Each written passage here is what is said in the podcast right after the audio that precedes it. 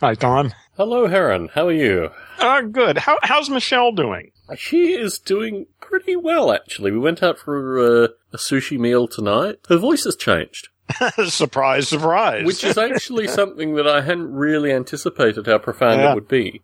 How how much of, is it a big difference? It's noticeably different. Does she It's- notice the difference? I've asked her that, and she still thinks that there's some swelling to go down, so that it would probably. But I don't think it'll ever sound. but but does she notice it? Does she notice that it doesn't sound the same, or does no, it sa- well, I think she she realizes it sounds different. I just don't think she realizes how different it sounds. Yeah, yeah. Is she familiar with uh, hearing herself uh, recorded? It's funny actually because it seems to be more my hobby than it is hers. I have asked her occasionally if she'd be interested in doing a recording, but she's not interested. Yeah. Well, no, I was just curious because you know we don't hear ourselves properly, so I, I was thinking if she heard a recording of herself, but if she's not familiar with hearing herself on a recording, then it would sound weird anyway. Well, we So- can learn to hear ourselves. I think that's one of the Oh, skills yeah. that we learn. well, you can't you can't without recording it. Well, no, that's what I'm saying. But once Yeah. you record it Yeah. and once you hear it, you do understand how you sound. Oh yeah, oh yeah. Then it then it becomes perfectly normal, and and the two are different, but they're just different. You know.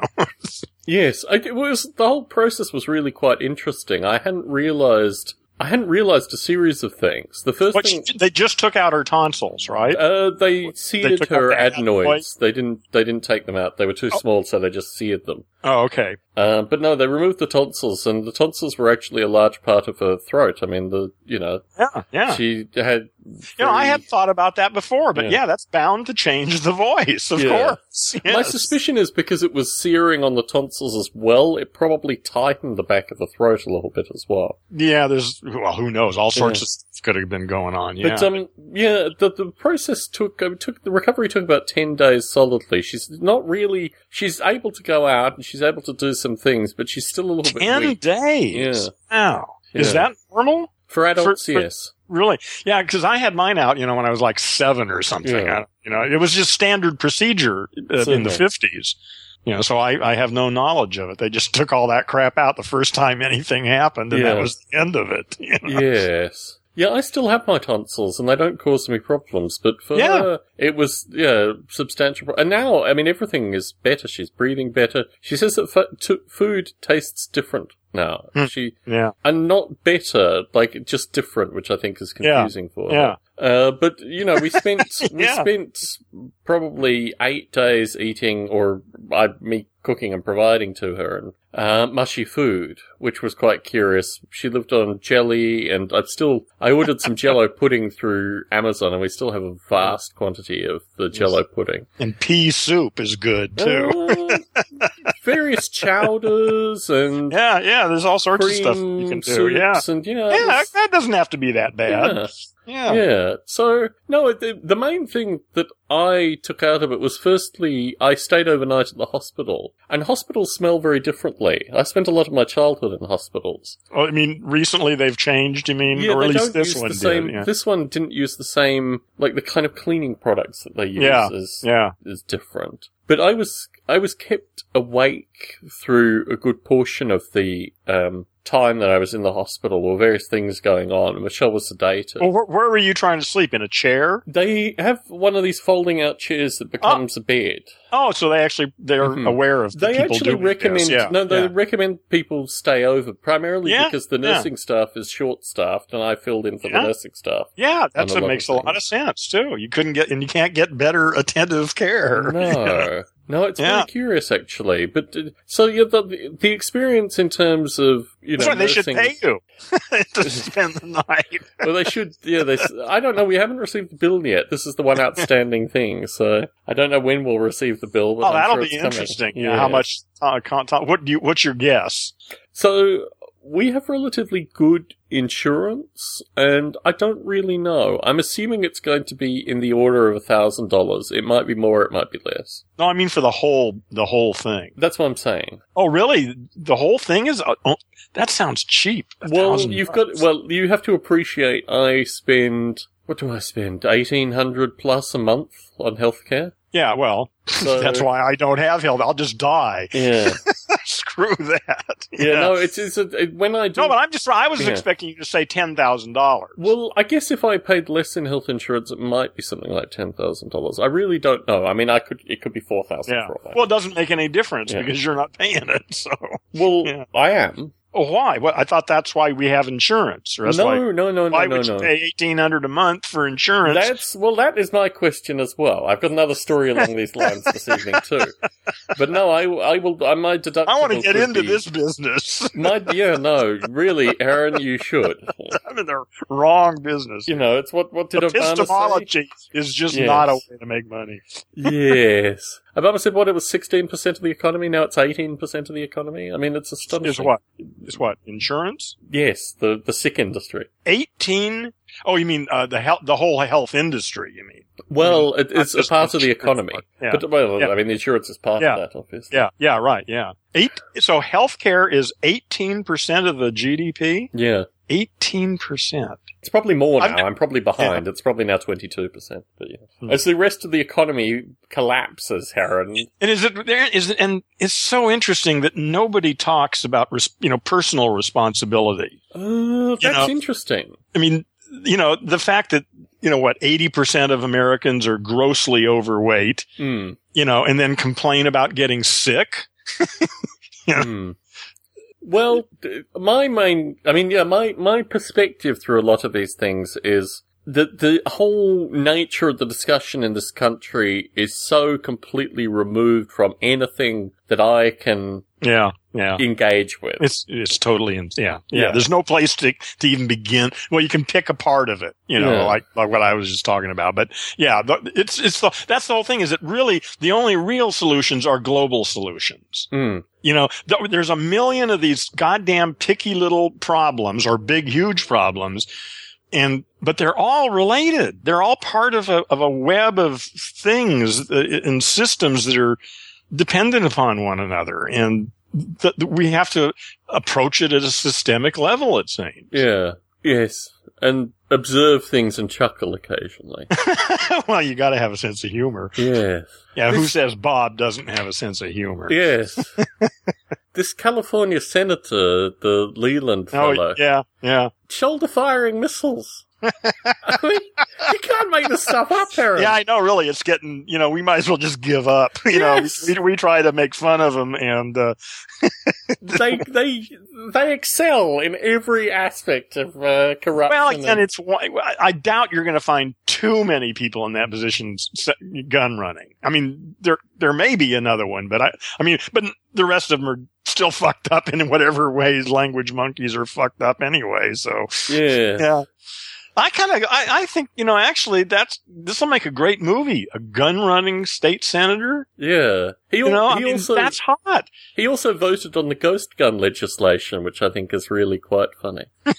so yes, he he won't have people making guns in their sheds, but he will have uh, s- surface. Well, there's to- no way for him to make money on Clearly not. make, making Yeah. a gun in your shed. Clearly not. So, do you, aside from general rapping, do you have any specific topics you wanted to raise tonight? Um, no. So, I wanted to talk a little bit about maps, but before I get to that, I was uh, contacted almost instantly after I put out the last recording by our good friend Mots. And he demanded satisfaction on Skype. this whole incident I found so On what? About, about what? let me get to this. This Oh, whole okay. incident right. I found so funny. I actually woke up the next night with uncontrollable laughter associated with this whole thing. So, Mots, it so happens, you may, you may recall last recording we were talking about a Facebook group that we related to E Prime, but had Oh, yeah. actually been completely colonized by a wide variety of other folk Uh huh. including a woman peddling, I think peddling was Motz's term, Kundalini. Uh huh. So it just so happens that Motz actually created this group. And he, No, I don't think he did. well, he told me he did. You, Well, he- you take this up with Motz. Oh, well, anyway. okay. All right. But anyway, he said that he created Well, he was like a group. co-founder of it. Yeah, co-founder. Yeah. And that I had besmirched this group by saying it was filled with Kundalini peddlers. Uh huh. And I, this whole thing kind of took me aback a little bit because Uh huh. I've not seen that side of Mott's before. He seems like a perfectly, you know, reasonable fellow in the interactions I've had. Yeah. I don't know what you know. Well, listen, man. You know, we're all still brain damaged language monkeys, and you push the wrong button at the wrong time, and they go off. Yeah. And you do, and I do, and everybody Yes, does. yes. The thing, the thing that I need to point out here is our listeners are already getting confused because Marie Camacho contacted me a couple of weeks ago and referred to Bob Mottram as Motts. Now, Bob Mottram goes by Yeah. Motters on various open source sites. we got to So give everybody a number, and then we won't have these problems. Yeah. So anyway, Motts emailed me and he said that there was, he wanted to get on Skype and talk to me and he wanted me to put it out in a Stone Ape recording because he said there was no way this Kundalini peddler was on the group that he maintained. And although he maintained certain editorial duties through this, there was no way I had found that particular Kundalini video on his particular group. And he said he'd Mhm. looked through the group Yeah. and that this was besmirching his group. Ah, okay. You know what well, I so said to him? in, in, well, in one sense, I mean, at least you're both philosophically on the same page. So, yeah. But anyway, go on. So, So I responded to him in two words. And these two well, words, gave him a URL, right? these two words settled the entire thing. And it actually made me chuckle following. oh, the fuck two- you. Then it must be The two words were scroll down. Uh huh. And I never heard anything more from Motts. So, Scroll down. Oh, that's good. Okay. Yeah. Yeah. Right. so uh, the funny thing about the Kundalini woman is, and I, I posted a few videos in the Stone Ape Facebook group because she was interviewed by another woman, Teal, someone, Teal, anyway. Yeah. And Yeah. their interview contained a number of elements of Gendo. Oh yeah, there. I actually I saw I watched a couple of those things myself, and again, you know, it's not my way of doing things, but um, she seems decent enough. Yes. you know, I, I think um, you know more power to her. She's probably very helpful to many people. Yes. Yeah, the um the bell one where she was wailing with the bell. Oh yeah, and then yeah at I the saw end was one. completely emotionally overcome by the whole experience. Yeah, yeah, yeah, yeah. See, there's. I used to be. Well, I don't know how heavy I was into the New Age movement back in the '80s, but Mhm. fairly heavy into it. Yes. And you know, and I knew a lot of people like that, yes. and um, their hearts are in the right place. They're just a little mushy headed. yeah. Well, they they they're ser- they have seriously misprogrammed language machines, Mm. you know, but their intentions. Uh, I'm absolutely in alignment with. Mm. I just like to work with cleaning up their language a Well, little. that's interesting because they acknowledge their language machines. I mean, the discussion associated with the whole notion of, you know, the inner narrative Yeah. and how Yeah. it was completely. Well, this is not a new these- idea. Yes. you know, it's been around question. on the fringes for quite, you know, for like 2000 years. Yeah. So, so, yeah. Yeah. But yeah, but it, it yeah, it's right. There are a lot of people out there who, you know, who, who I, I hope when they hear the, at least the way I'm discussing this stuff, that it'll make sense to them, Yes. you know, in, in, in a way better than what they've, the way they have been trying to think about it. Certainly. And the second point that I wanted to raise with you was we had a discussion towards the end of last recording associated with MAPS, which is the multidisciplinary applied psychedelic something, I think. I probably got Okay. the acronym Yeah. completely wrong. Yeah. But that was associated with the local studies in your area, Right. in the LA area. Right. And it turns out that currently it's only for, I think, autistic patients. It's an MDMA autism study. well, I could probably qualify for that anyway. yes, I'm quite serious. I, I, absolutely. It wouldn't take much exaggeration to put me squarely in that part. Yes. it was it was interesting because I was amazed actually how quickly I was able to not necessarily sign you up, but at least put you in contact with uh, with those folk, and they seem to be very you know very politely interested in having you involved. So uh, And, and, and specifically then who, who would we be talking about here? Cause I, I got a whole bunch of, you know, messages from you and I, I read them, but I couldn't come up with a, a sort of clear, So there was a woman who was part of the, the messages, um, Huh? who was the final woman who I had to get her permission before I put her directly in contact with you. Mhm. And she finally contact, she contacted you and said, or via me. No, she never contacted. no, no. me. She never did because it was, I was the intermediary through the whole Ah, thing. I see. It's now your responsibility to make contact with her. Think, Ah, okay. So what I an email is is the way. yeah, no, email's the way to do it. She agreed that she'd be more than happy to have correspondence with you. Okay. all right. Um, and no, I think that, that Could you send me that email address? certainly. Because, uh, It, like I say, I was conf- more or less just confused by the whole series of interchanges, you know, between various people that I didn't know. Yeah, well, I think the, the original one was between me and Bruce Damer, and then Lorenzo Haggerty got involved, and then this woman whose name escapes me, uh, but who's actually relatively senior in the Maps community, Yeah. got in contact. And, and they're using what? They're using ecstasy, right? They're MDMA? using, they're using ecstasy currently. My understanding is that they may also be doing psilocybin studies and various other, which is Yeah. mushrooms. Um, Yeah, and yeah. They may also be doing other studies locally, but the big one seems to be the autism MDMA study Yeah. that they're working on currently. Yeah. Well, it'd just be fun to talk to her. Yeah, you no, know, I think it would be uh, very for fun no to other talk to reason her, than just to talk to her. Yeah, and I think it actually might. It might. Fact, you- I'll, I'll probably I'll approach her just that way. yeah. Do you think she'd be open to just being interviewed for Most the, the certainly, po- I'm for my pretty sure. podcast? I'm not sure how secretive she is. I mean, the whole nature of getting in contact with her and these kind of things seems to indicate a certain Uh-uh. degree of secrecy. But you Uh, could ask her. You like- could ask Yeah, her yeah. outright. I mean, I, she may Yeah. be very receptive to that, Yeah. actually. Oh, okay. Um, I think in general they do enjoy a good talk about the kind of stuff that they're doing, and I think you know they're, they're genuinely receptive to folks such as yourself. So Um, okay, so well, at some point you will remember to send me I put a plus. her name, I put a plus down, and I will send it to you. Okay, based on thank that. you. So Thank know- and then I know I'll and I'm doing. will get to her. I mean, th- then that that's uh, ends your part of this little scheme, Certainly. here, I guess, Yeah. at this point. And Yeah. it's now No, up to me. Yes. Thank you, I appreciate Yeah, it. I, I probably should have stated that very explicitly at that point of the correspondence uh, to identify. What I might do is actually email you and her and say, "Here is Heron." Uh, here, yeah, Yeah. here is what's her name. Yes, exactly, and we can do it that way. But no, I was actually quite impressed how I would prefer came that she together. contact me through Skype if you're going to send her information for me. Well, I'll let her know your It- Skype. I mean, she might not Yeah, or use just- Skype, Heron. So Yeah. Okay. Any, anyway, yeah. I, I usually just give people my Skype thing, and well, I give them everything. So Well, I'll pass on your Skype thing as well. Yeah, I'll say thank- that you're interested in talking to. yeah.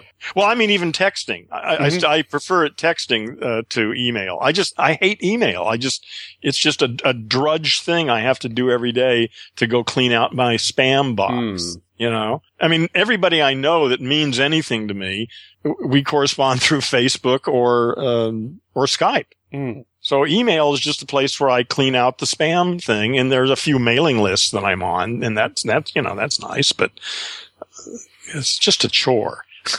So I don't want to discount the impact of my spiritual advisor's tonsillectomy a, a week or so ago, but I actually had a really profound experience through the week that I wanted to share with you and the listeners, because it relates to a topic that we have discussed for quite a period of time. I went to the optometrist this week, and they didn't ask me my social security number. That's not the profound thing that happened. But I was allowed in without them asking my social security number and denying my coverage. I got in, and I talked to, uh, there were two doctors that saw me. Well, One- why did you go there? I went there because there have been advancements in treating stereo blindness. Oh, oh, okay. and that- I also wanted issue, to yeah. see if glasses would correct my stereo blindness. Yeah. I went in, and the first doctor was purely associated with my sight and whether I needed glasses. And she tested me. And she said, as the doctor had when I was 14, that my vision was improving. She said basically I have 20 or 20 vision in one eye and 20,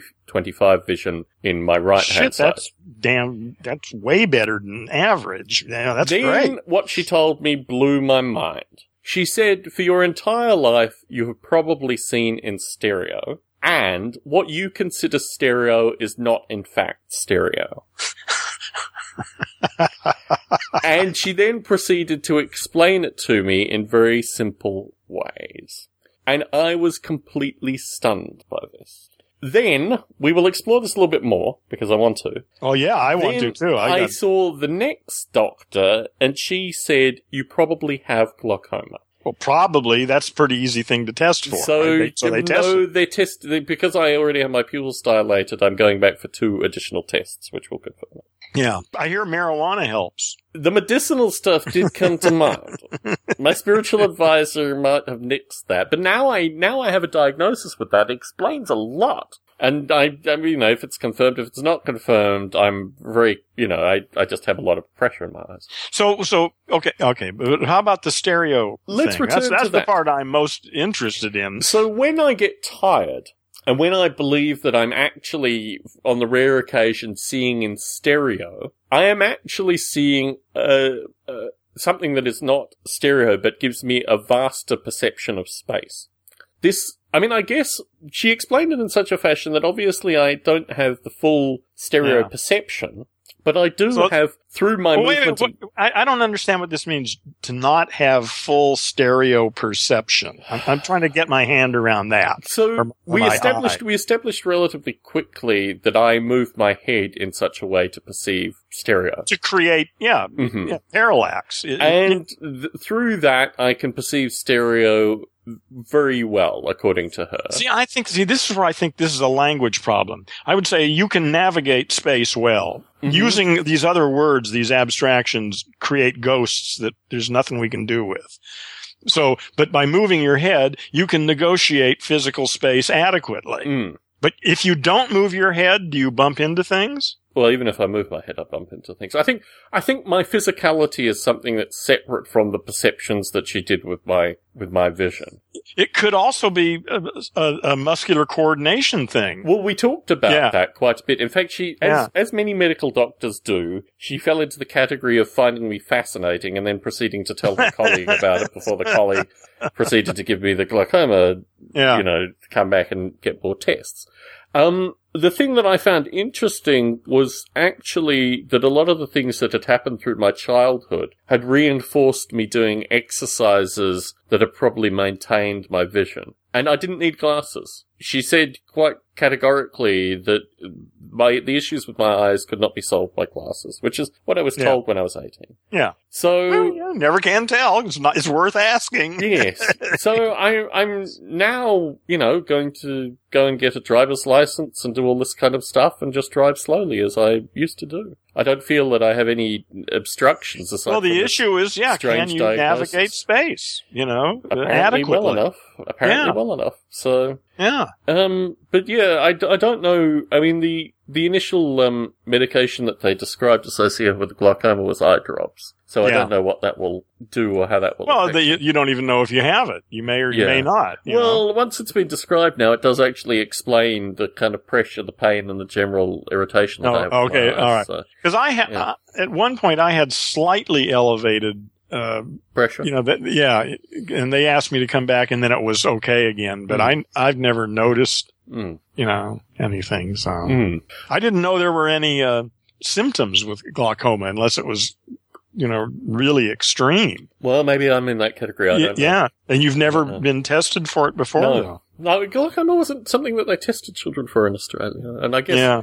you know, I mean, 20 years have gone by since I was 18. Well, children, so- yeah, but yeah, yeah. Well, in any case, yeah. Well, it's good. Who knows? But the know? perspective, the first thing that happened was they triple dosed me with the pupil. Apparently, my pupils just wouldn't dilate sufficiently to do all the stuff they wanted to do. So I was completely useless for about four hours. I staggered. Thankfully, it was walking distance from work, so I staggered into a Chinese restaurant that I go to sufficiently frequently that they know me by name, and uh, had a Oh, meal nice. there. Yeah. And then I got back to work and realized I just couldn't see. Like there was nothing I could really do. And then I was able to walk home in very, you know, slowly, but able to get home through Yeah. that. And by about, this happened at midday and by about 4.30 I was okay to see again.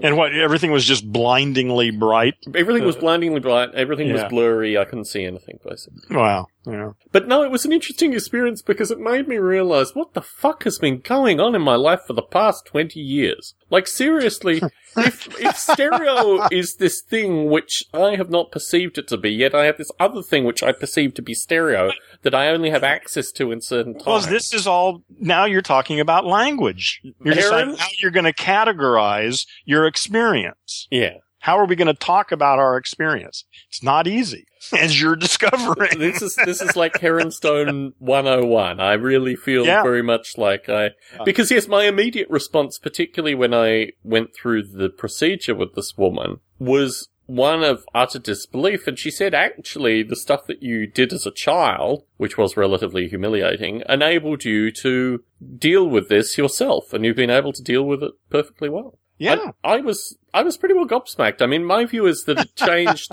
it changed the perspective of my Yeah. reality. Which but here I'm I'm using Yeah, yeah, yeah. I'm using No, language monkey words here, Harry. But it really No, but you're you're talking about seeing through part of your old story, and you're finding a quite different story yeah. That actually works better, yeah one of or not. Doesn't even have to work better. It's just it shows other aspects that were invisible with the old analysis. yes, I see the world with a different set of eyes, having had Yeah. purely a conversation, which I think Yeah. is a very curious, Astonishing. Yeah. Yeah. But I wanted to share that with you because nothing captures the Heronstone element more than that kind of stuff. No, no, that no. You're right. Uh, those are those are those uh, those are those moments of awakening we have. Yes. You know, so is when you see through an old story. Yeah, I did. know? I did come out of it feeling born again in some really strange yeah, way. sure. Well, you are in in a not a very strange way at all. I You- was a little bit pissed off that the the the temporality of that and the glaucoma possible diagnosis was so close together. I would have liked to have had yeah, just more yeah, time right, to yeah. enjoy the world. Yeah, Yeah. yeah. Well, listen, the glaucoma thing is controllable. You just so it's not that big a deal. I it's don't not that big a deal, I don't think either. Yeah. yeah, and you may not even have it, or it may just be borderline, or it may, exactly. you know, who knows, you know. Yeah. But whatever it is, you'll deal with it. Yes. I will indeed. I will indeed. That's a great story uh, of I did. The thing Yeah. about it is that I don't even know how to tell it intelligibly. no. It's going to take some time. That's the thing is this whole area of discourse.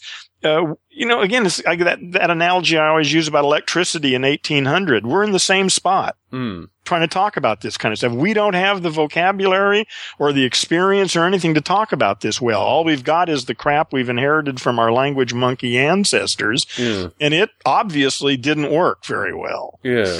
so, you know, it, it's up to us to invent better ways to talk about it. My immediate response was just to sit and not.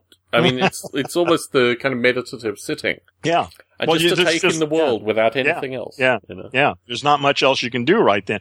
It's amazing how quickly normality returns, though. I mean, No, I you can have no seriously, seriously, Well, no. Aaron. It hasn't here. Well, I, I don't mean normalcy in some other ways, but I mean, I was in my major awakening, I was really incapacitated for like two days. Yeah. I mean, I, I didn't leave the house. I, I just was sort of there trying to figure out what the fuck does this mean? Well, the thing was, the but thing, within a yeah. week or two, you know, it was like, I mean, everything was different, but everything was sort of ordinary every day. You know, I still did the same shit I did before. yeah. You know, I was in the. Air Force at the time, so you know, that constrained things considerably. But, but you know, it, it, it, whatever the insight is, at some point it becomes your regular reality. yes, yes, If you're lucky, or maybe you're not. That's the thing is uh, the way this, uh, this whole thing is sold in the spiritual community is that there, enlightenment is some sort of unending bliss, you know, or some cosmic oozy oneness with, with, uh, the universe and stuff. And, you know, there are moments of that, but you can't live like that, you know? Well, to celebrate this new awakening, when I got home, when my workday was done, I was able to do a little bit of work when my eyes got back into focus. I decided to watch Easy Rider. Oh yeah, you, I said that for the first time. I have too. never seen Easy seen- Rider. The Boy, I is, wonder how it holds up now. That's an old. When was that movie made? What, like 69. sixty nine. Okay, yeah. The thing that caught Is me it about dated it. now? Well, that's interesting. I mean, I knew what it, I knew what it was about. I'd seen the poster. The poster existed Yeah, yeah, in independent cinemas and things like that. Yeah, And and yeah. guess- it's just part of the culture now too. Yeah, I've never, I've never been a huge fan of Peter Fonda. I've seen his stuff independently, Yeah. and he just, he's just there. Like he's an actor who's really just there by his pred- presence. He's not like uh, Jack Nicholson or anyone like Yeah, that yeah. who actually has to do something. He's Yeah. just there. He's just his face. He's just is. himself. Yes. Well, I don't know. I, I'm I'm not going to criticize him. I don't. Really no, so let, let's let me talk about my experience with. Easy Rider without revealing the plot. Uh, Yeah. My Oh, sense- you're not going to offend anybody. I mean, if they haven't seen it, tough shit. No, I think people should see it. I, the Well- thing that struck me about it. Let me let me talk about this. The first Tom, you're the only guy in the world who hasn't seen it. Uh, it's funny actually because I went into work and one of the one of the, the Chinese guys I work with said I said because my boss had, had recommended Easy Rider. We were talking actually. We were talking. We, I seem to. I exist outside of this recording, very similar to myself in this recording when I'm at work at lunch. So we were talking about discovering an old box of baking soda in the back of my grandparents' house that was from the 60s and had never been opened. And I, we were talking about the fact that baking soda in Australia wasn't used as it's used here in refrigerators in order to eliminate odors. And I said that whole thing only probably came about because of crack cocaine. I mean, can you imagine being a baking soda manufacturer when crack cocaine first came out? I mean, that whole thing, you'd need to completely rebrand your existence because you were like, you were like being sold in a drug on the streets. The baking soda, you know, empire as it existed through crack cocaine. You know what, you're sure- saying, suggesting. Well, I actually don't really get what you're talking about. Do you know what Because crack, cocaine, crack cocaine is? well, you're talking about the a powder, right? Baking soda, as in Arm and Hammer, Yeah. is the second ingredient in crack cocaine. It's cocaine, Ah, baking soda, Yeah. and water. And the baking how- and soda and the water What does the ba- baking soda and water do? the water, cocaine is soluble, co- powder cocaine is soluble in water, and the Okay. baking soda creates the structural foundation for the smokable cocaine. The crack okay, so the so okay, so the, the, the you take the cocaine white powder yes. And Boil some it water. water with baking soda, let the water Uh-huh. evaporate, and you end up with the crack cocaine. okay, and that's what you put in a pipe and smoke. That's what you cut it up and sell to, Yeah. you know, folks on the street. Oh, I didn't know that. Okay. Yes. so, So- and did their sales go up immediately? Clearly. Crack cocaine was the biggest thing for Arm and Hammer ever. So of course, well, in there are parallel other to this, manu- I mean, there are other baking soda manufacturers. no one like right? Arm and Hammer. Yeah, they're the big one. Yeah. So and they so just through this up. period That's of awesome. time, they had to try to show the government that there was some legitimacy in what they were doing. In the pe- this period of time, putting the baking soda in the refrigerator also got rid of odors. Ah, and does it? I wonder. It does actually, Does it? Okay. but well, it was. I think the marketing in that light came in parallel really. with the crack cocaine. That's funny. Yes. That's funny. Out of desperation. Ah, keep it out of the keep the odors out of your refrigerator or anywhere in the house. Yeah. Yeah. Right. Have five or six boxes around. Yes. And just That's a a small good bag story. of cocaine, you know? Yeah, you don't need much. No. Yeah, exactly. So anyway, through this, we were talking about drug films because we were talking about how I knew about this through the various crack cocaine movies that came out in the late nine, uh, 80s. Um, and what is it, New Jack City? I mean, there are a whole series of them that show people, um, Menace to Society. A whole series of movies show people the process associated with making crack cocaine out of baking soda. So the topic at work was favorite drug movies that existed. And Easy Rider came up, and I realized I hadn't actually watched Easy Rider. Hence, when I got home, I thought I might as well watch Easy Rider. Yeah. Yeah. The thing that struck me about it was the first, I don't know, 40 odd minutes, which is just basically, aside from the initial thing that has, um, Phil Spector in it, which was very curious. I didn't expect to see Phil Spector in it. Was just like a music video. It's just like guys riding motorcycles with, I don't know, a dozen or so 60s yeah, it's about an being played. attitude. Yeah, Yes. it's, it's about an attitude. and then then various other things happen. But my experience through watching it was this is Hollywood at its raw essence. It saw a demographic and it marketed to it perfectly. Every disaffected teenager through to someone in their mid twenties could go and see Easy Rider and realize that someone was getting them in Hollywood. But that was whole, the whole marketing thing Well, associated with it. I thought it was really fascinating, and I actually really enjoyed it. I like the nihilism. I like the commune. I love the rednecks. The rednecks are totally from my childhood. I mean, that whole experience of going to hippie communes through, you know, the outback and seeing you go through these conservative towns that were just really bizarre and then you'd end up in this commune. I mean, that was basically my late teens traveling around Australia. Yeah. You know, just crazy rednecks. You know, I don't even, and- rem- I hardly even remember the movie now. I saw Yes. it, you know, probably when it came out yeah. and, um, haven't seen it since then. I, all I remember is I liked it Yeah. and of course was shocked at the end, Yeah.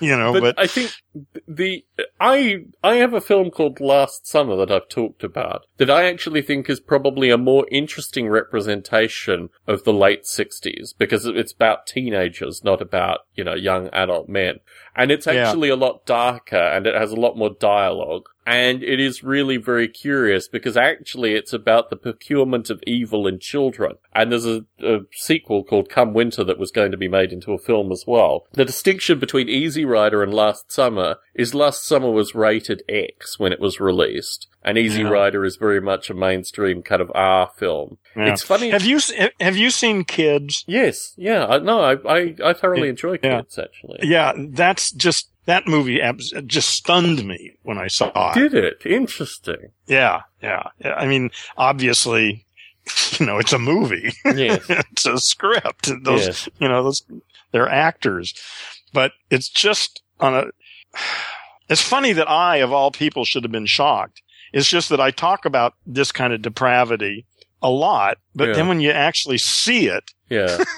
you know, it just, it, it shocks me, you know? Yeah, it's a. I think it's perfectly pitched. It just captures the mid '90s nihilism and just the notion of Oh, being a. yeah. It's just so perfectly pitched, and Yeah, those well, characters I don't- exist you- why do you say perfectly because I. pitched? I don't get, Okay, so I know people like those kids. I grew up with people like Yeah. those kids, yeah. and the um the way in which it is. See, I didn't. I don't know Hmm. anybody that was that fucked up. Yeah, no, that's, that's least- basically maybe I just didn't know him mid to late well. teens, Heron. Yeah, yeah. So hmm. maybe I just must have led a very sheltered life. What it, well, what, it, requ- did as a what it youngster. requires is no parents. Once you uh, live in an environment with either Yeah, a parent yeah, who has yeah. a, a relationship with another person who they have to go away and see and leave you in a house Yeah, for a long yeah, period You're right. of You know, that's because I am as old as I am. I grew Yeah. up in the 50s. Uh, this- growing up in the 90s is a whole this different. perspective of Yeah. actually having environments with no parents, relatively safe, vast quantities of drugs and alcohol just available easily, is really,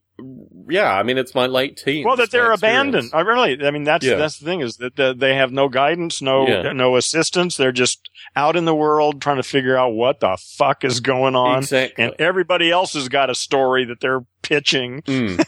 you know, yeah, yeah, But it's the, scary. the element of um, nihilism, the music, the way in which things can turn violent almost instantly, just the you know one-upmanship kind of cap- capability. Oh, the whole thing. everything. Yeah. Every, just almost everything. There's just every single character is just a complete fucking asshole.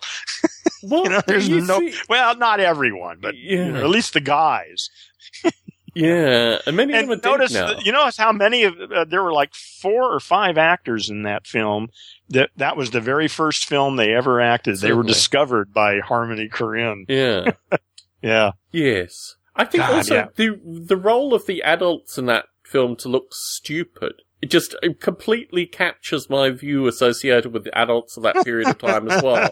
Just disaffected, boring, not really connected in any way. Yeah. Just living Yeah, their yeah. own lives, you know. well, that's still pretty much the way it is. No, I, look, my view is actually that it might be a timeless film because of that. I mean, obviously the music will date it, some of the terminology will date it, maybe some of the skateboarding things will date it, but yeah, aside from that, that whole kind of nihilism period and just packs of teenagers, you know, I- raw yeah, packs. yeah. See, I think that's unique to this time. I, I think there's I'm, in fact, I don't think there was any such thing as a teenager prior to certainly ni- certainly like 1920s So, well, um, as a social class. No, no there see, were. I was were- watching. Do- I were was watching a documentary about the World's Fair in Chicago in 1893. I want to say maybe 1894, and there were teenagers there who came. It was the first sign, and young women as well. And normally, young men would would travel in Uh, this lane, no,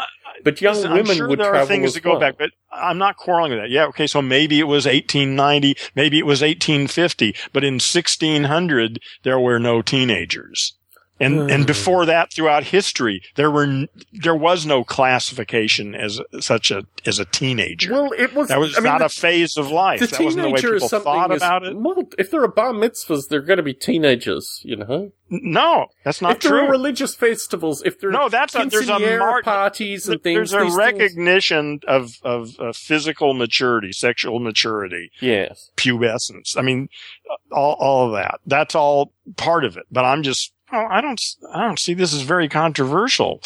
I think it is. I actually think we are probably very naive of what, what existed in the historical past associated with this. Well, I agree with you. You know, we you pick and choose, and you read who you uh, choose to, and invest your There were theories in. certainly, there were certainly teenage gangs that were described through England in the 17th century. And my view is that it was just purely, and I, I think if you go back And to, and there, okay, you're right. It, this may go back then to the Industrial Revolution. I'm no, It- it I'm, may- I'm cu- I, I will assert that I think Yeah. within Roman times and probably with in you know whatever is documented through the Dark Ages as well, there were probably. I mean, the notion of a teenager. Ah, you know what? I, yeah, is actually, you know, I think one of the, difficulties here is I'm I'm thinking in in a, on a different scale. I'm, I'm talking about more or less tribal, rural village communities. Very, I mean, the, The thing- percentage of the world's population that lived in cities on, in Yeah. empires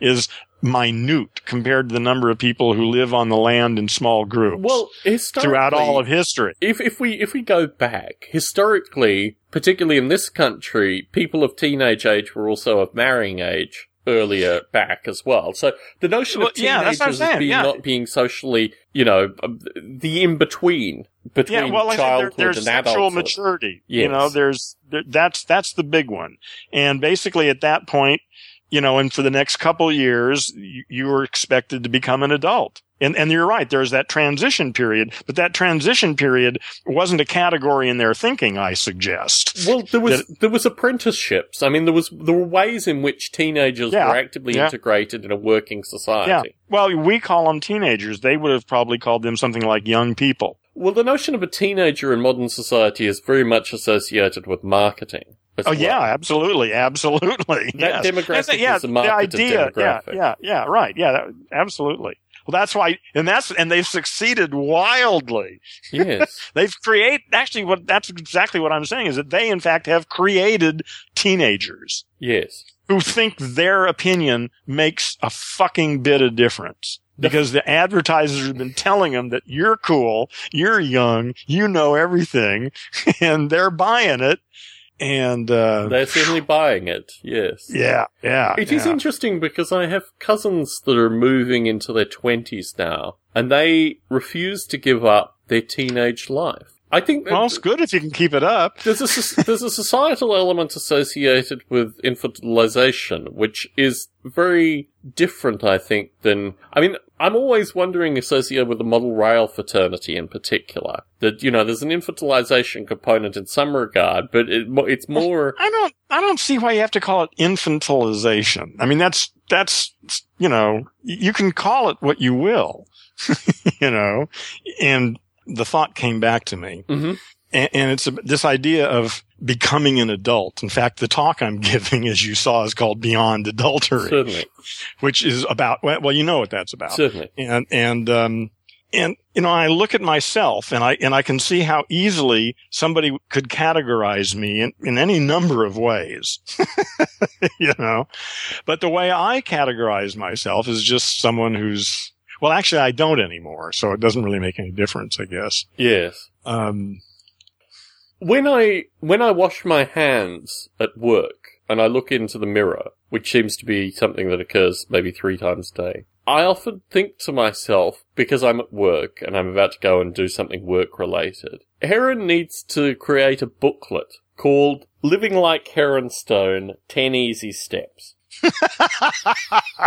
well, actually, that's that's in the works, really. Because, Yeah, it is. quite frankly, I, No, I'm I think it's perfectly reasonable. I- I'm Yeah, very I think that's a good idea. P- particularly now I'm suffering from glaucoma. My options here associated with, you know, moving through the world have, have changed diametrically. And I now could potentially embrace all this alternative culture that I've been living through vicariously through people like yourself, my spiritual advisor. I've read about childhood friends. I could start wearing, you know, multicolored. I need to study under Bruce Damer. I need to spend my time under Bruce Damer just to learn how to become a gru- guru, a techno guru. Well, there are so many ways. See, that's Hmm. the thing is that actually, and the, and the challenge is for you to find the, the right way for you. Well, this is interesting. So part of my wife being unwell was the fact that I missed the contact conference. But as these things happen, I was contacted through the week by Facebook. And even though I played down, they, they have this new product called Facebook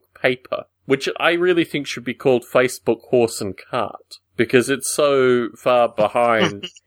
I mean, the whole notion of, the whole notion of kind of that warm, enlightening time when we read the paper, you know, just doesn't strike me as something that you'd call the technology. So in contacting me about Facebook paper, the person who contacted me said, and you know, uh, you'll be able to meet me at the Facebook paper conference. I was like, well, actually, I'd kind of like to talk at Facebook, and here's the talk that I gave at Netflix, which you can actually get from the Stone Ape, well, sorry, the Stone Ape, the Noble Ape webpage, uh, as a link through to the paper, which became a chapter in the Origin of Mind. I said, you know, if Facebook's interested in something like this, maybe I could come and talk at Facebook. So I will let people know how that goes. They do videos as well, so it'll be quite a production. Similar perhaps to, uh, you know, what you're doing, um, in a, a month or so's time as well.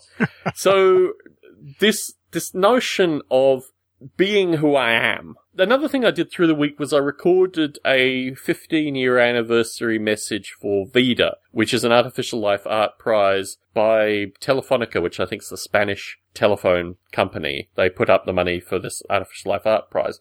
And I've been a long time fan of Vida. I've interviewed the various Vida people. I met, uh, I met, uh, Nell Tenhaaf, who's one of the Vida founders, uh, at this artificial life conference a couple of years ago now. So I recorded quite a nice video for them and they're, they asked me for the full text and they're going to put Spanish subtitles under it and that's going out soon as well. But I was thinking, my, my brand as a guru is pretty good already with this whole noble ape thing. I just need to embody it somewhat more. We need to identify your audience, you know, the, Yeah. the- you know, and, and, but that's again, you- you're, It's you've not that I need to identify it. you know, you've already got expand 'em. the audience. You- I need to expand Well- the existing audience. well, then you're going to probably have to change Noble Ape. Well, that's what I've been thinking about recently because I think Noble Ape is is a simulation. For me now exists something that's past. It's a bit like the stereo vision experience. yeah, not unlike that at all. Yeah, your experience Yeah. there is quite different than other people's. And what happens is, and you you may actually, because I promoted to uh, Marie and her boyfriend Justin that they should go and meet you at the talk. Uh, okay. So they may actually be there. In fact, I actually think It's it's okay if they don't, though. no. I think they should actually go. No, well, I know, and I'm saying it's okay if they choose not to. I I won't be the slightest bit hurt. No, but I think it's important that, uh, particularly since since our our mutual friend Dave is going to be presenting with you, that there are other Stone Ape listeners in the LA area that also make themselves known to you. Yeah, yeah. Well, listen, people are certainly welcome to come. I just don't much care. Yeah. it did strike me I I, I, I find mix. it. Yeah, yeah. I, because I'm going to be again being it's being on stage, or although I'm going to try and get off the stage, but Mhm. I mean, I'm there to, to do a very sort of specific thing with a very specific group of people. Other people showing up is great. And, and you know, the thing is, I just don't feel anything lacking in my relationship with Marie, say. You know, I'm, I don't think, I think the chances are if we actually meet that our relationship won't actually be improved, probably won't be, be you know, wrecked either, but Mm. I think the Um, part that you're missing is her boyfriend Justin, and I think Justin. Well, I have no, talk- I have no knowledge That's of my point. Justin whatsoever. That's my Yeah. point. And I think Yeah. Justin might actually get a kick out of meeting you because Justin was the guy who was interested in Noble Ape initially and kind of brought Marie, Marie into Uh-huh. the fold through Yeah. that. And I think you might get a better sense of them if Marie and Justin both Oh, come and you listen, met I, listen, I'm Yeah. I'm sure I will. I'm just saying it. Uh, like I say, for me, it's a bit stressful. Oh, I understand. You know, but um, In a pleasant kind of way, a- though, right? Yeah, yeah, yeah. It's not a bad. It's not a Yeah. bad thing. It's just that, uh, like I said, my sense is that people. I've I've run into this before. You know, where people have expectations about what you know. They think they like somebody or or whatever, Yeah. and they and they and, but it's all in their head you know and then and then Yeah. when the realities meet it, it my experience has been that it's often um well i'm not comfortable with it basically Yes. We've shared this. I mean, I've talked about experiences that Yeah. I've had that have been similar as well. Yeah. In fact, I'm I'm hesitant to meet people aside from rabid model rail fans who I I may have offended, but I haven't really tried to yet. So, yeah, no but on the other hand you know i mean th- there have been situations when i've met people and it- and i was really glad we met you know? It was a really fun interaction. It felt good uh, and everything was great. So it, it's just it's always a risk i guess. Maybe that's it. Normally i live in a very controlled environment. Yes, but uh, this brings up the risk of um, of it not working. Yes. Well, I've posted the announcement of your talk to the Stone Ape Facebook group, and if other listeners want to get in contact with me or Heron, I can provide the details, Yeah. or Heron can provide the Yeah. details. yeah i don't even have any details yet i don't know wh- what the parking situation is or, or Yes. anything Yeah, I looked at the map again of the area that you're going to be, Cal State Fullerton, and I thought, yes, it is as I remember it being, Cal State Fullerton. Just, um, yeah, it- folks, have a pleasant stroll through Cal State Fullerton. I mean, you know, the parking is what the parking is. So, I- have a few other topics to discuss here. One topic, unfortunately, has been embargoed by my spiritual advisor, which is Embargoed? Yes. a curious choice of words Well, embargoed is the word that I would use because it will be announced at a later date. She just doesn't want it announced yet. oh you're gonna have a baby No. we, I don't even know. Let, let me, uh, let me, I We- couldn't resist it. No. Was just seems so obvious, you know. And you can edit it out. Unfortunately, probably. the joke. No, I like the I like the inappropriateness and the long pause following. No, I, that's all staying in. I, I could I could refer to this entity as a baby, but it is it, it unfortunately it's too old to be a baby. So we'll we'll move beyond that, and when Okay. when it becomes publicly announceable, I will announce it to the general public because there are a number of very curious and interesting stories through this one thing. But I will move beyond hmm. that. yeah. Two so how things- long do we have to wait for the blessed event? I'm thinking, I mean, my view is if I can't talk about it at the end of next week, I don't know when I can really talk about it. Mm. Anyway. Okay. All right. So this is not a long range. No, project. it's not. It's something I'd like to talk about tonight. I mentioned it to my spiritual advisor. She said, hold off. So I'm going to Yeah. off. Yeah. Okay. Well, because my imagination is just going wild. You've given us all plenty to think about. Yes. Well, if and when we do have a child, however, Heron, the Stone Ape podcast will be the first place to know it. But that information as well will unfortunately be embargoed by my spiritual advisor. In fact, crying may be the first incident. Me crying may be the first incident of the uh, Yeah.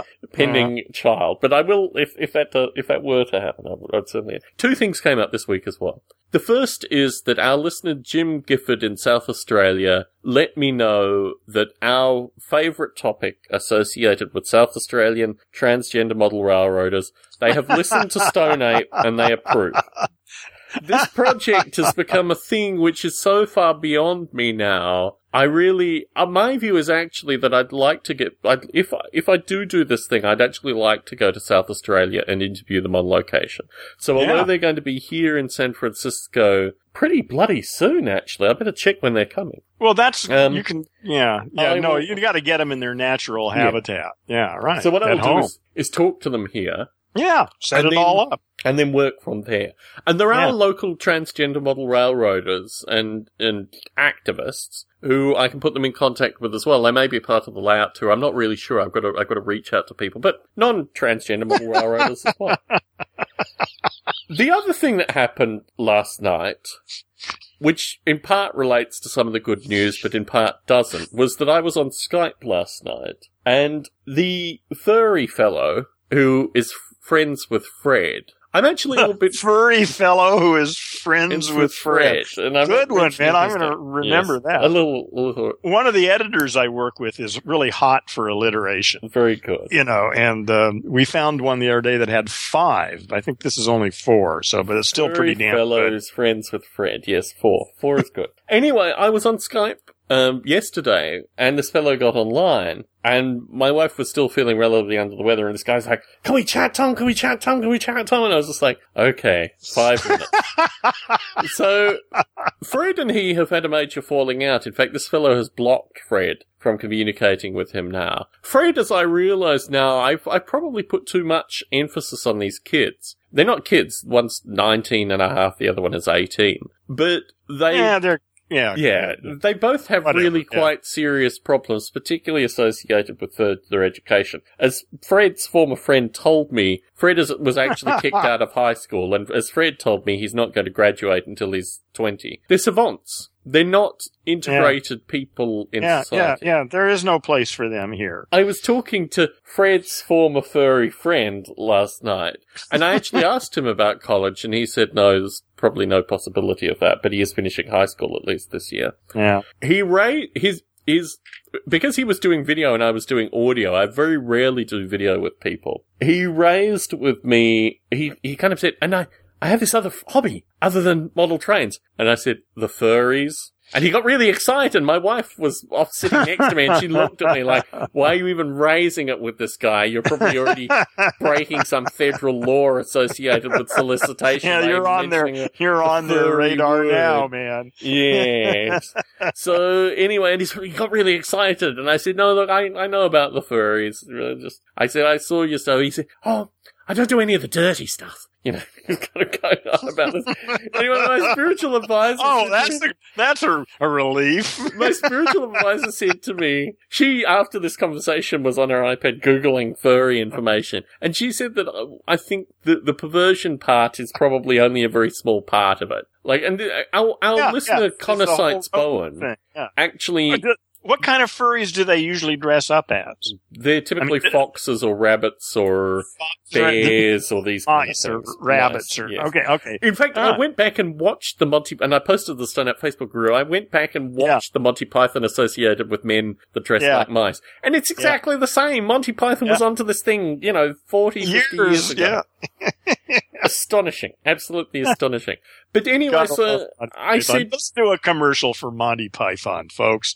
Uh, There's like 50 hours of the Monty Python's Flying Circus available for free on the web if you know how to find things for free on the web. I'll just put well it into worth- YouTube. Most of It- it's on well, YouTube.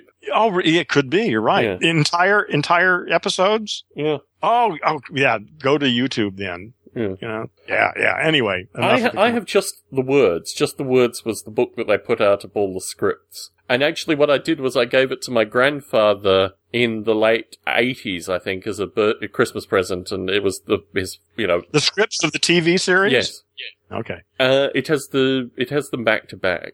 And when they passed away, or when my grandfather passed away, I was given it back as a memorial thing, and it's got his notes and stuff on the inside as well. So it's one of my more prized items associated with Monty Python. Uh, I- For me, there's an element to it that the problem with it is that I understand the kind of British culture, you know, Oxbridge kind of style of the humor, and yeah, it's, it's real that is- local. in yeah, that- in, in that way. Yeah. and also But because but somehow it works though. I mean, you know, I mean, Yeah. you know that's what they're doing. You know that you don't get the subtleties of it, but but you know that that's an interesting point because a lot of it. I mean, there are get the references to popular Yes. uh, characters Yeah. on TV. I guess Yeah. I don't know who the hell they Yeah. are. No, it gets I- a big laugh. I, I get the subtleties, and I think basically if you understand it in context, mind you, by the time I saw it, I had been so heavily exposed to all the kind of culture that came from that.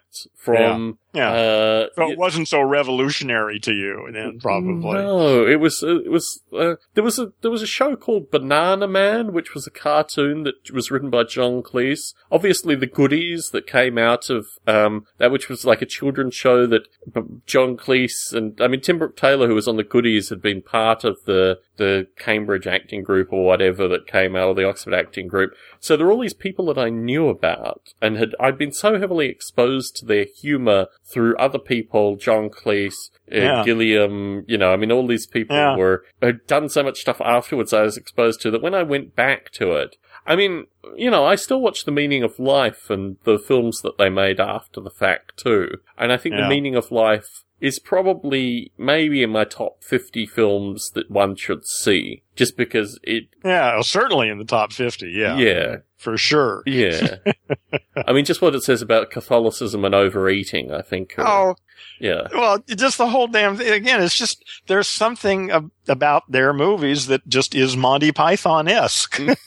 you know? You'd hope And, it was uh, more than Monty Python-esque, yes. You'd hope it was Yeah, Monty yeah. Python. But See, actually, I still preferred the. you know, they- I loved a couple of the movies, but I still think the TV series where they weren't under pressure to sustain certainly. an ongoing story were just. yeah. I love the TV series. Well, it's series. the younger work, isn't it? So, I mean, the younger Well, that work was- is always yeah, going to have a, an element to it. That's unfortunate. I don't know. Let's hope that's not always the case. I hope I have better work yet to come. I don't know. I've been through your journals, Heron. I've been through your journals. It's da- been downhill since then. Huh? well, no, it just perfectly defines your current work. I mean, I think the journals actually give you a pretty Yeah, good it's the same. I've been talking you. about. Yeah, I've been again on an intellectual level. Uh, I've been talking about the same stuff almost from the beginning. Yeah. Uh, what's, but see, uh, merely understanding it isn't enough. That's the whole point. you know, is that understanding it at some point though, it get, and this gets back to Korzybski's, I'm, I'm rereading some general semantic stuff now Mhm. about so-called corticothalamic integration that the, that the, the, the thalamus, it was the way Korzybski talked about Mhm. it, but you know, integrates us physically with the world in many ways. And the, and the cortex, you know, does what it does. And, and, but getting them to work together isn't always easy. So you can understand something, but it doesn't get down to the thalamus. Or you can have a feeling for something and be able to do it, but be totally incapable of articulating it. Yeah. And, and that if you can get these two to work together somehow, and that's what general semantics is about, is a skill. And that's what Gendo is about, really. yes. Um, that's the issue is how do you, how do we do that? I'm still dealing with that. There are things I'm perfectly clear about. Well, not perfectly clear about. That's what strikes me is that actually when you do get perfectly clear intellectually, then the thalamic thing does happen. But being that clear is quite rare. Uh, for English speakers. I've been thinking very critically associated with my mentoring role. And here, I mean, people like Marie Camacho have explicitly asked me to mentor aspects of their lives, or at least give them structural pointers associated with how to deal with certain things. But through the week, aside from Fred and his furry friend, or furry former friend, His former furry. F- yes, yes. Uh, you're right. I was also contacted by Marty Fisher, who does periodically listen to this. I don't know if he's going to listen to this particular recording, but I'm going to put this out here.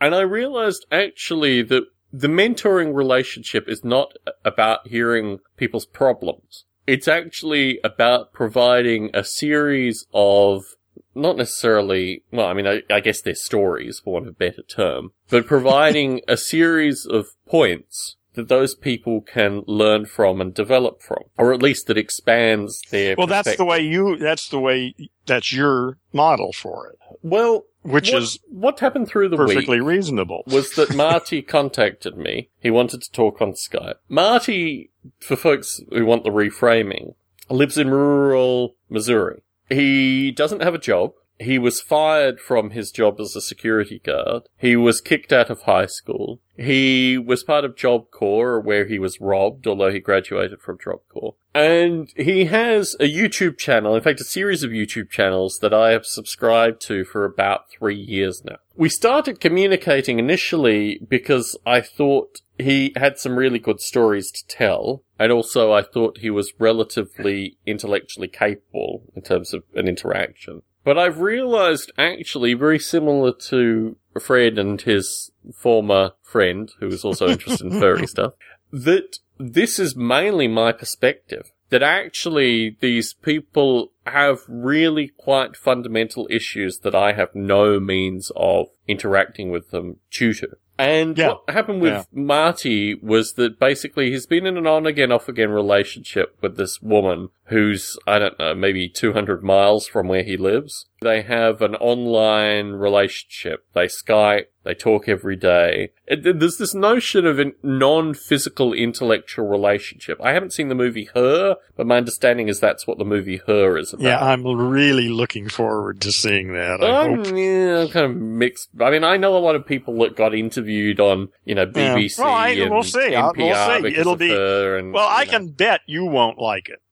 Ooh, ooh. Well, let me surprise you, Heron. I don't know. I mean, I, my view is Yeah, I'll well, probably we'll see see. it when when it comes out on hoping- Netflix. I'm hoping that it blows me away. Uh, but we'll see. I. I mean, that doesn't happen very often. Mm. so, but uh, from what little I've read about it, um, I well, like I say, I always have high hopes. We'll see. Usually, I'm disappointed, and I'll I'll probably be disappointed with this, but I'm hoping not. So, my advice to Marty Fisher from about a month ago was that he, obviously there's already a physical distance. This woman is just catering to some kind of intellectual depression that he likes to, you know, spend a period of time in. We Yeah. talked for about half an hour, uh, through the week. And I told him that I didn't want to interact with him anymore in the way in which this thing was presenting itself. That Yeah, he needed to take responsibility for himself and his relationship and not utilize my time as a means of just talking. yeah. Well, unless this. he wants to pay you, you know, Yeah. uh, three dollars a minute. Yeah. That's the way I'm going to do this. Yes. I, and, and and for three dollars a minute, I'll talk to him. yeah. My rate's slightly higher. Okay, five dollars a minute, whatever. It doesn't make any difference. Well, he I, kind of, I'm starting he- off at three. I'm going to start off low. Yeah. You know, I- who knows how high I can go? I have historically had very high barriers for entry, particularly associated with Noble Ape. I've lowered those barriers with Model Rail Radio, and I'm actually interested in how how I can change the format of Model Rail Radio going forward. Aside from not having a baby, there are Why things change? Why change? Well, it's Why a change? huge time commitment, Heron. It's a huge time commitment where ba- I already have the level of respect that I need with this community. I could record With- once a month. the- The, Model Yeah, Rail okay. community. And the Yeah. parts of the Model Rail community that aren't going to show me respect for Model Rail radio, I don't care about. So, I need to get to a point of maturity. what does that mean? Show you respect? I don't get that. What does that mean? The fact that I, I was realizing this, that I have brought together roughly 400 people through Model Rail Radio, just in terms of the active participants. Yeah, And my view is, when I say show me respect, I'm not saying like respect my authority. I'm saying give me existential respect for this thing that has been created. And part of that, how how does somebody do that? um, acknowledging, well, you see, here's the way the model rail fraternity has historically existed. It's historically been a series of magazines. And the people in the magazines utilize their buddies who are also in the magazines, and it's about a buddy-buddy kind of relationship with the magazines. And then everyone who buys the magazines, like they're reading the Word of God, starts talking about Hmm. these people like, you know, they are Moses, or these kind of folk. So, you know, they have this level of almost religious respect in the model rail community. And what has happened through model rail radio is I now have more listeners than they have readers. And they, I've been in, I went to a layout when I was in, um, Well, so you're Rapids, doing it right. Why do you want to change it? because the time component to it, recording for Ah, You're bored. 15, recording for Yeah. 15 hours, it's just inefficient. Yeah, yeah, yeah. it's I got inefficient It. having people on who are just, who aren't really doing the model rail hobby. They're not really active model railroaders. And I think Well, also why are the they format, on? you have personalities. It becomes a thing in and of itself, which is Like removed Zsa from, Gabor. Exactly. yeah, we have a few Zsa Zsa Gabors on Model Rail Radio, believe me. Yes. So, You know, we've invented a new noun now, a Zsa Zsa Gabor. Or a Yes. Zsa Zsa. a Jar. I own a Zsa Zsa Gabor cat, actually. He's currently rubbing his tail up against my hand. So I know the Zsa Zsa Gabor very much. In fact, I own one in cat form. So, yes. Yes. There as an entity, but not as an intellectual one. So, yeah, I, I just think there needs to be, and I'm, I, you know, since we started talking, I think I've talked about this and you've periodically said, well, maybe you can pass on the host. But the, the model rail radio is a phenomena currently because when I, historically I had co-hosts. So the hosting duty was shared between me So how many hours a week are you putting in on this? Well, I, when I record, I put in between six and seven hours on that day.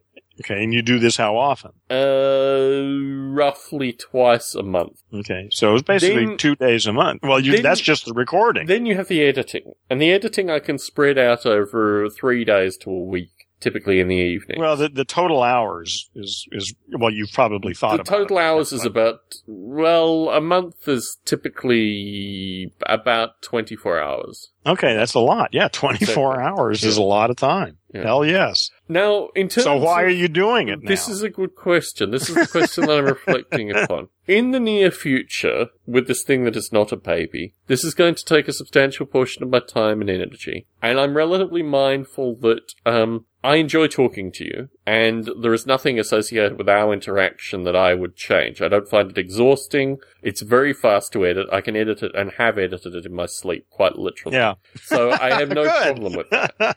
Because Yeah. basically us talking, occasionally I need to edit out a lip smack. Occasionally I need to edit out you going and getting Well, you don't need to. You choose to.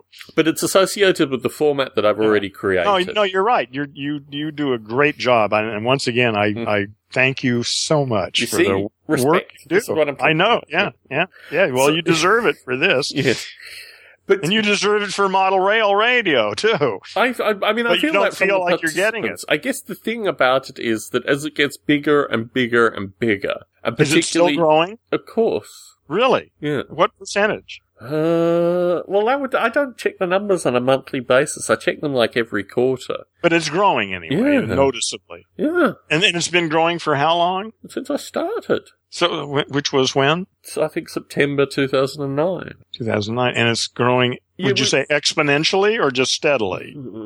It, grows steadily, and then at the end of the year, there's always like this bonus group of listeners. Yeah, okay. I don't know. It Well, hell, then, then why don't you just sell it off to somebody who, who will actually do the work that it's going to take? Because you can't, it's, it, that work that you put in is why it's doing it. no, no, If you stop doing that, it, it may, maybe it'll still work. I don't know, but well, I think it would still chances are exist. it won't. a, it would still exist as a Facebook group. The Facebook group is a thing in and of itself. But just the Uh-huh. Facebook group. I mean, we have you know 15 people join a day, and these Mhm. aren't Ah, bikini model ah, railroaders. These ah. are actual people. No, that's a whole different thing from, Yeah. that, that's a new thing, right? Yeah. I mean, yeah, because the traditional group that you've got was all through podcasting. Well, the Facebook has always been a adjunct, but it's just it's so big. I mean, it's a big thing. When you've got you know tens, hundred thousand listeners listening in regularly, it's a thing in and of itself. Yeah, no, I, I Yeah. gotcha. Yeah, that's Uh, you, and especially if you establish a certain format and, Yeah. and a certain way of doing it that requires certain production values, Yeah, certainly. then that's what you're going to have to do. Yeah. Unless you can, unless you're very clever and can figure some other way around. it. Well, I've worked around some of those things. I think I'm pretty well optimized associated with the production values, and I can certainly put them out. But I just, it strikes me as a thing which obviously a lot of people get a lot of pleasure through, but it is a lot of work. Yeah. And it's something which is so. I mean, I I got three years worth of subscription to the magazine. Open up the magazine, and it's just they have their own little thing, which is so s- uh, much of a subset of Yeah. model rail radio that it just I don't know. Well, what if? Yeah, yeah, yeah. That's tough. And the only interaction the magazine wants to have with me is me to place advertising. You know, I mean that's their only they want your money. Yeah, Yeah. exactly. What's your money? Yeah. Well, the only reason you're talking to them is because you want their money. Well, I don't. No, not at all. I, I have no interest in their money. I just, uh, I think it's. Well, the thing is, you need. I mean, that that's what. It, but part of what this gets down to: twenty four hours a month. You know, and n- no money for it. I mean, sometimes it's worth doing it. I've spent a lot more hours than that per month for a lot, a lot of years with no money at all, and it's okay.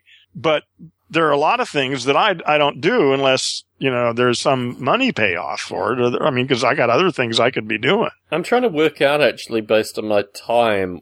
I don't know. I mean, the, the thing is, when I work, I get paid like just nonsensical amounts of money. Yeah, yeah. So my view is almost that, um, y- you know, I can give back some of these elements. Absolutely, but the question is whether you're being personally satisfied by it. See, at, at one point, maybe this was, but I, it sounds like you're sort of disenchanted with it in some sense that it, I'm not disenchanted. I, I guess the first thing is the local community is very respectful of the fact that I do this thing. In fact, again, this baby-like thing will change that quite dramatically. But, um,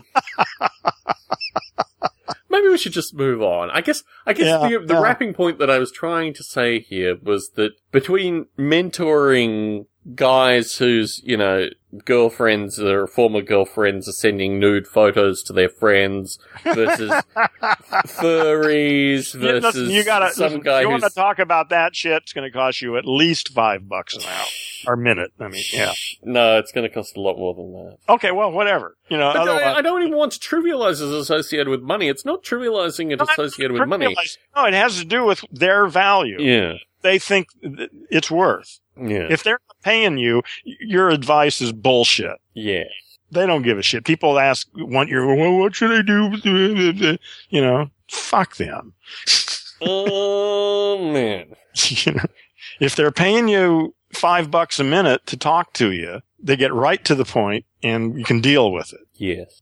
I'm fresh out of topics, Heron. Is there anything that you want to throw out there? I've got a bunch of new, uh, wallpaper images Mm. for my, one of my monitors. mm. I have a really nice video set. I have two 27 inch Apple Thunder displays.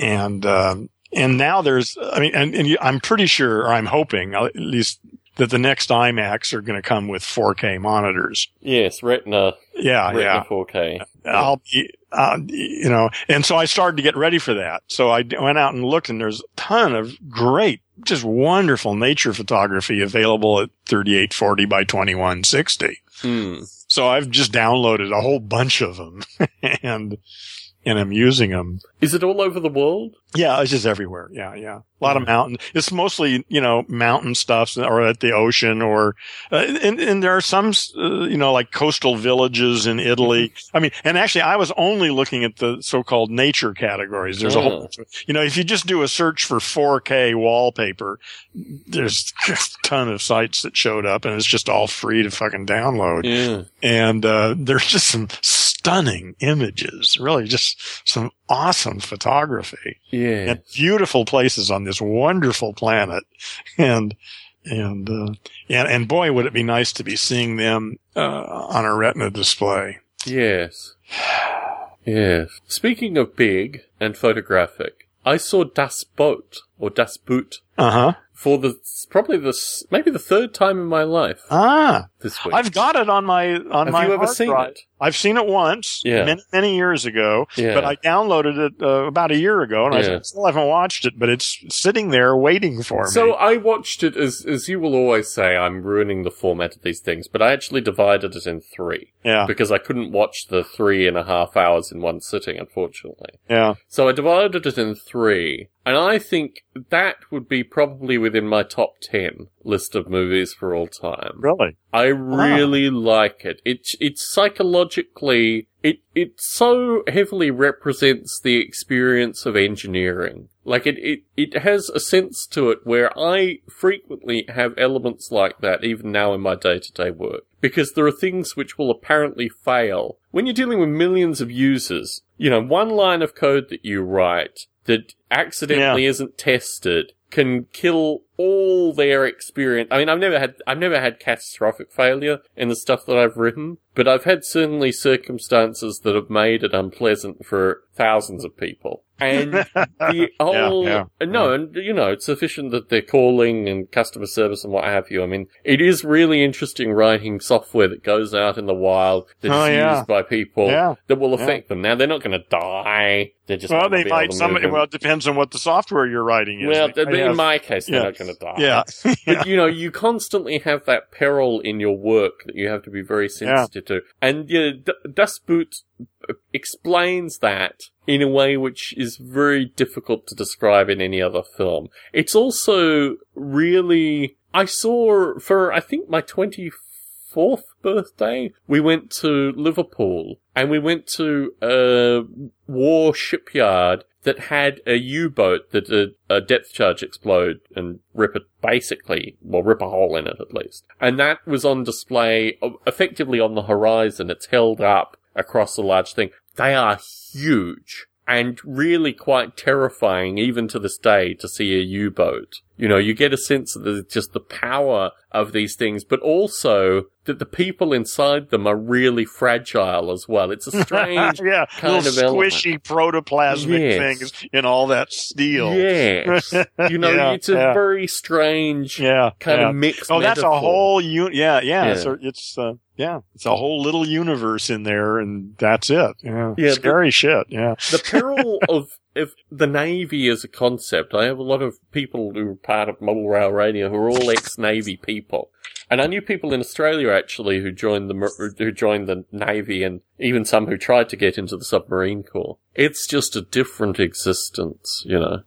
yeah. It takes a, a special kind of personality Yeah. to go for that. I think. I'm also a, I'm a fan of German war movies. There's a, there are a few German war movies associated with Stalingrad as well. And German the German war movie as a genre, I guess Downfall is part of that too. Just has so much humanity and humility and just a sense, you know, American war movies, I mean, Saving Private Ryan, you know, these kind of things, they still have the notion of victory somewhere Oh them, yeah. Oh yeah. You know? The Yeah. German war movie has none of that. Yeah. Yeah. Just sees everything as a fucking tragic stupidity. Yeah. this whole bag of meat element of humanity that, you know, that's basically what we dissolve to. Well, that's what we're here to change. Yes. That's the past. That's the way we, again, it's, it really seems so simple that the major problem is that all of these people have mistaken their way of thinking for the way it is. Yes. And that posi- to approach, you know, life with that position, uh, leads to the kind of world we have right now, it seems to me. Yes. And it doesn't seem all that difficult to get that it's just your story, dude. Mm. Yes. But again, getting past the mere intellectual understanding of that down to the thalamic level, what that's that's the question. That's the big issue because understanding this is relatively easy, but getting it is is, is what's required in some sense, and yet we don't even know how to talk about that. I don't know how to talk about that except that getting it, the difference between understanding it and getting it, whatever the fuck that means. Yes. yes. Well, with that, Heron, I think we're going to have to conclude this evening. It's been a pleasure chatting. Apologies it's so brief. My spiritual advisor's still here and unwell, so I feel somewhat obligated to make sure that she has water and jello and things like that. But hopefully next week, I will be able to talk about this unspeakable thing. Oh, good. I love the unspeakable. I'm looking forward to it. Very good. Pleasure as always. Heron. Have a good Bye. night. See ya.